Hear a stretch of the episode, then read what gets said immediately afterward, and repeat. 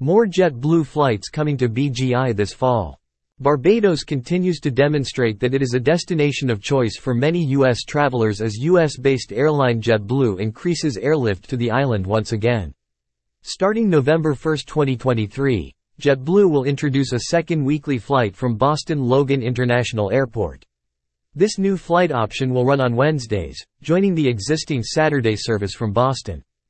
Similarly, JetBlue will continue to offer its second daily flight from JFK to BGI, through to February 2024, giving New York visitors even more options to visit the island.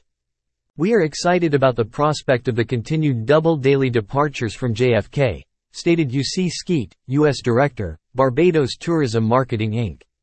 BTMI. This increased capacity has the potential to add significant capacity out of the tri-state area in what promises the busy winter season. We are happy to see that our overall growth strategy for the New England area has been paying off, as indicated by the addition of this brand new midweek flight out of Boston. Skeete added, this increase in capacity is by no means a small feat, which is indicative both of the effectiveness of our efforts as well as JetBlue's commitment to Barbados.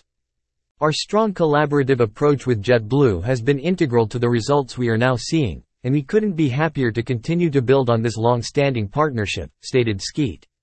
The additional daily flight from JFK comes just in time for travelers to book their flights for Barbados' annual summer festival Crop Over. While the flight out of Boston is expected to be very beneficial for travelers hoping to escape the cold this winter. More news about Barbados.